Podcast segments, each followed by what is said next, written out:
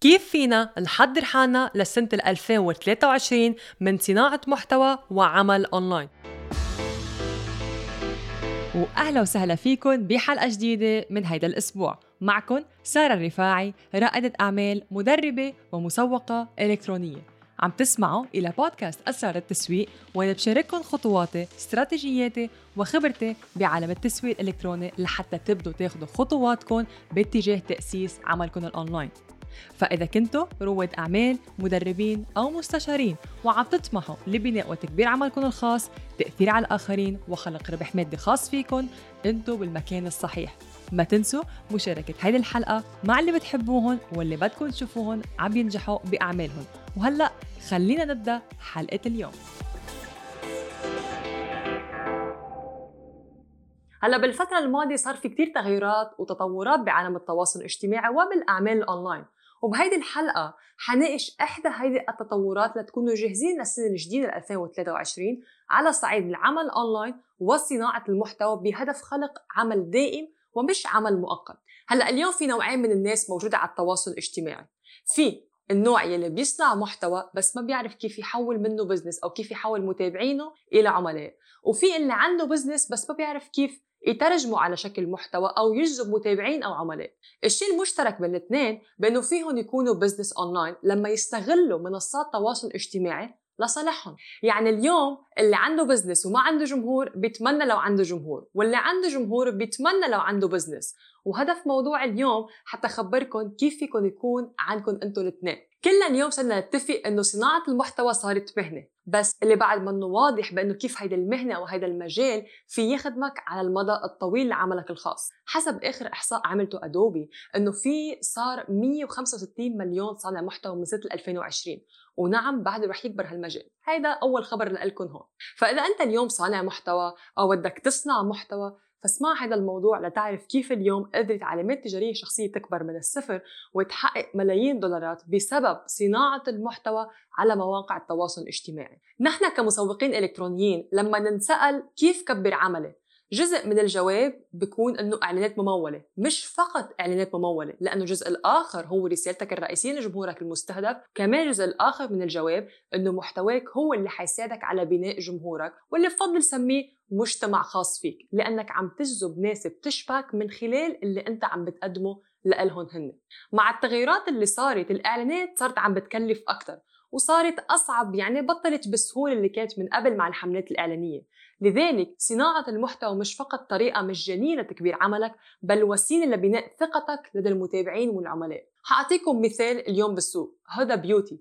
كيف قدرت تطلع بنجاح ب brand الخاص فيها؟ صحيح صار فترة طويلة موجودة على التواصل الاجتماعي بس بسبب علامتها التجارية الشخصية المستمرة المتواصلة. يعني من وقت ظهورها هي بفيديوهات الميك اب واللي كان مستمر ومشاركاتها مع الناس خلته إنه يحبوها يحبوا محتواها يوثقوا فيها وبخبرتها وبمجالها ويوثقوا بمستحضراتها التجميلية. هيدا كله كان من خلال المحتوى المجاني إذا كنتوا عم تبحثوا على أنكم تبدوا business على المدى الطويل فنعم المحتوى مفتاح لإلكم لأنه كل ما عم بتقدموا محتوى هيدا الشيء عم يخلي الشخص يتعلق فيكم والمحتوى لما يتراكم المتابع صار بحس وكأنه خلص بيعرفكم وصرتوا جزء من يومياته ك business ما بدنا نشتغل على شيء مؤقت لسنة أو لسنتين طبعا. وما بدنا نكون ترند مؤقتة وبعدين الناس تنسينا. لذلك المحتوى بيخدمكم إذا عرفتوا تستخدموه بالطريقة الصح. يعني ما عم نحكي هون عن بناء محتوى ترفيهي فقط للمشاهدة. عم نحكي عن محتوى مفيد بيتضمن نصائح معلومات قصص بالحياة تجارب أي شيء ممكن يفيد الإنسان بحياته بمختلف الجهات أو مختلف المجالات. لما تفكروا ببناء علامة تجارية شخصية ما تفكروا بأنه رح تكون عم تحكوا عن نفسكم لا. بل أنتم الوسيلة لحتى توصلوا الفكرة لجمهوركم أو لمجتمعكم. فإذا أنت حكيت عن حالك اليوم طب الناس شو رح تستفيد إذا حكيت عن نفسك؟ شو عم بتضيف على حياتهم؟ بينما لما تناقشهم موضوع يمكن صار معك كمان هن ممكن يصير معهم هون أنت عم تتواصل معهم بالأفكار. لازم تقدم قيمة للناس. ليش؟ لحتى يعطوك إلك أنت كصانع محتوى وكبزنس الشيء اللي أنت منتظره منهم واللي هو الانتباه يلفتوا انتباههم لإلك اليوم لما تشوفوا الشخصيات المشهورة على كل منصات مين اللي شهرهم؟ الناس. طيب كيف؟ من خلال إعطائهم هذا الانتباه. بس السؤال هون إنه قد إيه عم يعطوهم انتباههم وقديش هن عم بيستغلوا هالانتباه لصالحهم هل لفترة مؤقتة؟ هل من خلال الترند صارت على ال social media؟ طب وبعدين؟ إذا هلأ ال social media بتختفي من حياتهم شو بصير بهالشخصيات؟ كمان هن بيروحوا مع هالمنصات لأنهم كانوا عم بركزوا على شيء مؤقت بالوقت الحالي موجود فقط وما كان في نظرة للمستقبل. لما تكونوا علامة تجارية شخصية أنتم عم بتقدموا قيم مبادئ العرض الخاص فيكم المعلومات غيره وغيره. وبهذا الشكل بتكونوا مؤثرين وبتقدروا توصل للمتابع. وهذا الشيء اللي بسموه التأثير الحقيقي وبساهم بالمجتمع أو بيفيد المجتمع. وهذا كمان التسويق عبر المحتوى. ولتقدروا توصلوا لهذا الشيء بدكم تعرفوا كيف تلفتوا انتباههم كيف هيدي العيون بدها تنفتح عليكم أنتم ويسمعوكم بكل مرة عم بتوجهوا فيها كلام ام فيديو إعلان أم عرض أو ايا كان عم تقدموه.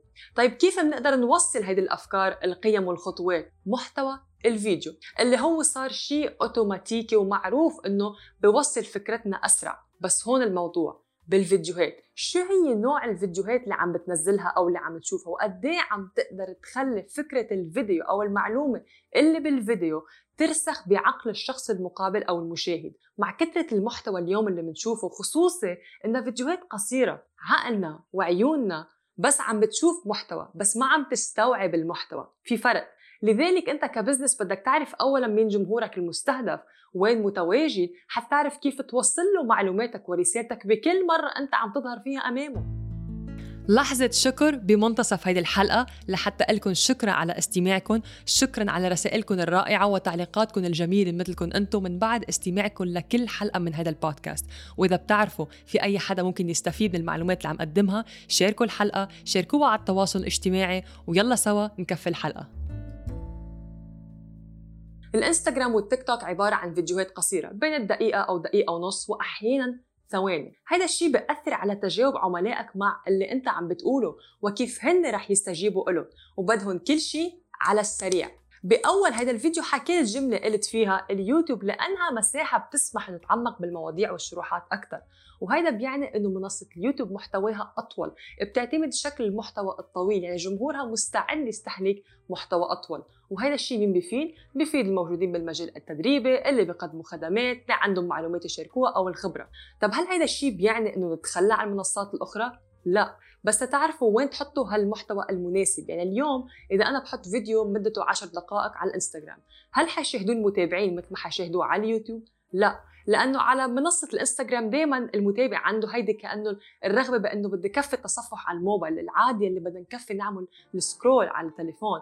بينما على اليوتيوب أو حتى البودكاست بقدر لأنه متعودين على شكل محتوى طويل مش هيك حتى الناس مستعدة تسمع أو تشاهد فيديو ل 20 أو 30 دقيقة. واللي فيكم تعملوه إنه تصوروا فيديو واحد طويل وتقسموه على شكل فيديوهات قصيرة وتنشروها على المنصات الأخرى. وهذا الشيء اللي عم بحكيه من بعد عدة تجارب عملتها وجربتها ومن بعد نشر محتواي على مختلف المنصات وحاليا عم بتبع هذه الاستراتيجية. ما تنسوا إنه منصة اليوتيوب مستخدمة أصلا بهدف البحث مثل ما لما نبحث على معلومة أو يمكن على خطوات على جوجل. كمان اليوتيوب بيستخدموه بهالطريقة.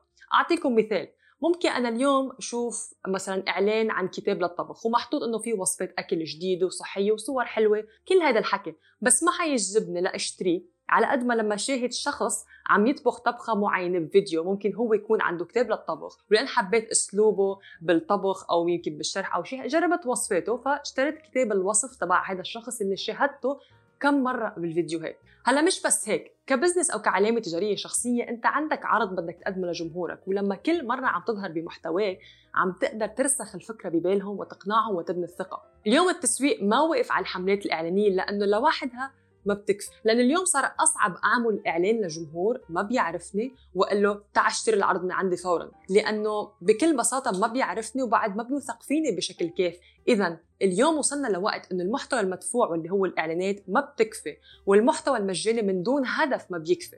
أنت بدك الاثنين حتى يكون عندك عمل يشتغل على المدى البعيد ومش فقط للفترة الحالية أو المؤقتة. وعلامتك التجارية اليوم رح تسرع وتساعد تحقيق هذا الشيء. هلا مؤخرا شفنا قبل انطلاق كأس العالم الصورة اللي نشرتها لوي فيتون يلي مع رونالدو وميسي. صورة كلفت الملايين جمعت أكبر شخصيتين مؤثرين بعالم كرة القدم قبل بداية كأس العالم. كل واحد منهم نشر الصورة على صفحته. لو ما تأثير الشخصيتين ما كانت أخذت هالضجة الكبيرة. الشنطة اللي استخدموها بالصورة هي اللي حملوا فيها الكأس تبع كأس العالم من قبل ولعبة الشطرنج اللي كانت بالصورة كمان ما كانت عشوائية كان جزء من ماتش صار سابقا بين متنافسين بالشطرنج. العلامة التجارية كان فيها تاخذ هيدي الصورة نفسها مع أي اثنين مودلز بس هل كانت حتكون نفس ردة الفعل والضجة؟ لا لأن الشخصيات هي لعبة الدور. اليوم ما حدا في يكون حدا تاني. شو يعني؟ مثلا اليوم ما فيك تقول أنا حكون رونالدو بس فيك تقول أنا بدي أكون أو حكون مثل رونالدو أو عندي الرغبة اكون مثل هذا الشخص لأنك هالقد مأثر فيه ويمكن تصير تشتري ال brand اللي هو بيشتري منها تلبس بلوزة الفريق وهذا كله بسبب علامات التجاريه الشخصيه وهذا الشيء بينعكس على عقوداته مع العلامات التجارية الكبيرة وكمان ال business الخاص فيه قدر من موهبته إنه يخلق علامة تجارية شخصية وجمهور ومشجعين ومشترين. وعلى فكرة معظم اللاعبين الرياضيين بيمشوا بهالطريق بأنه بيكون عندهم البزنس الخاص فيهم. ليش؟ لأن رح يجي وقت ويتقاعدوا. هو ما رح يلعب كل عمره بالفريق اللي هو معه. لذلك كل خطوة مأخوذة على المدى البعيد. وهيدا يعني تفسيره بفكروا على المدى البعيد. هو ما عم يشتغل على الشيء المؤقت اللي هلأ عم يلعب مع الفريق وخلص. في المستقبل اللي عم يفكروا فيه. ونفس الشيء اليوم أنتم فيكم تتبعوه. لما تفكروا بصناعة المحتوى ما تفكروا كم متابع بدي جمع. فكروا لبعدين شو بده يصير فكروا لوين عم بتوجهوا هيدي الناس اللي عم بتتابعكم كيف رح تتذكركم؟ لقد إيه رح يضل اسمكم موجود ومذكور؟ كيف في يترجم بعالم ال business اسمكم بأي مجال بدكم تكونوا معروفين؟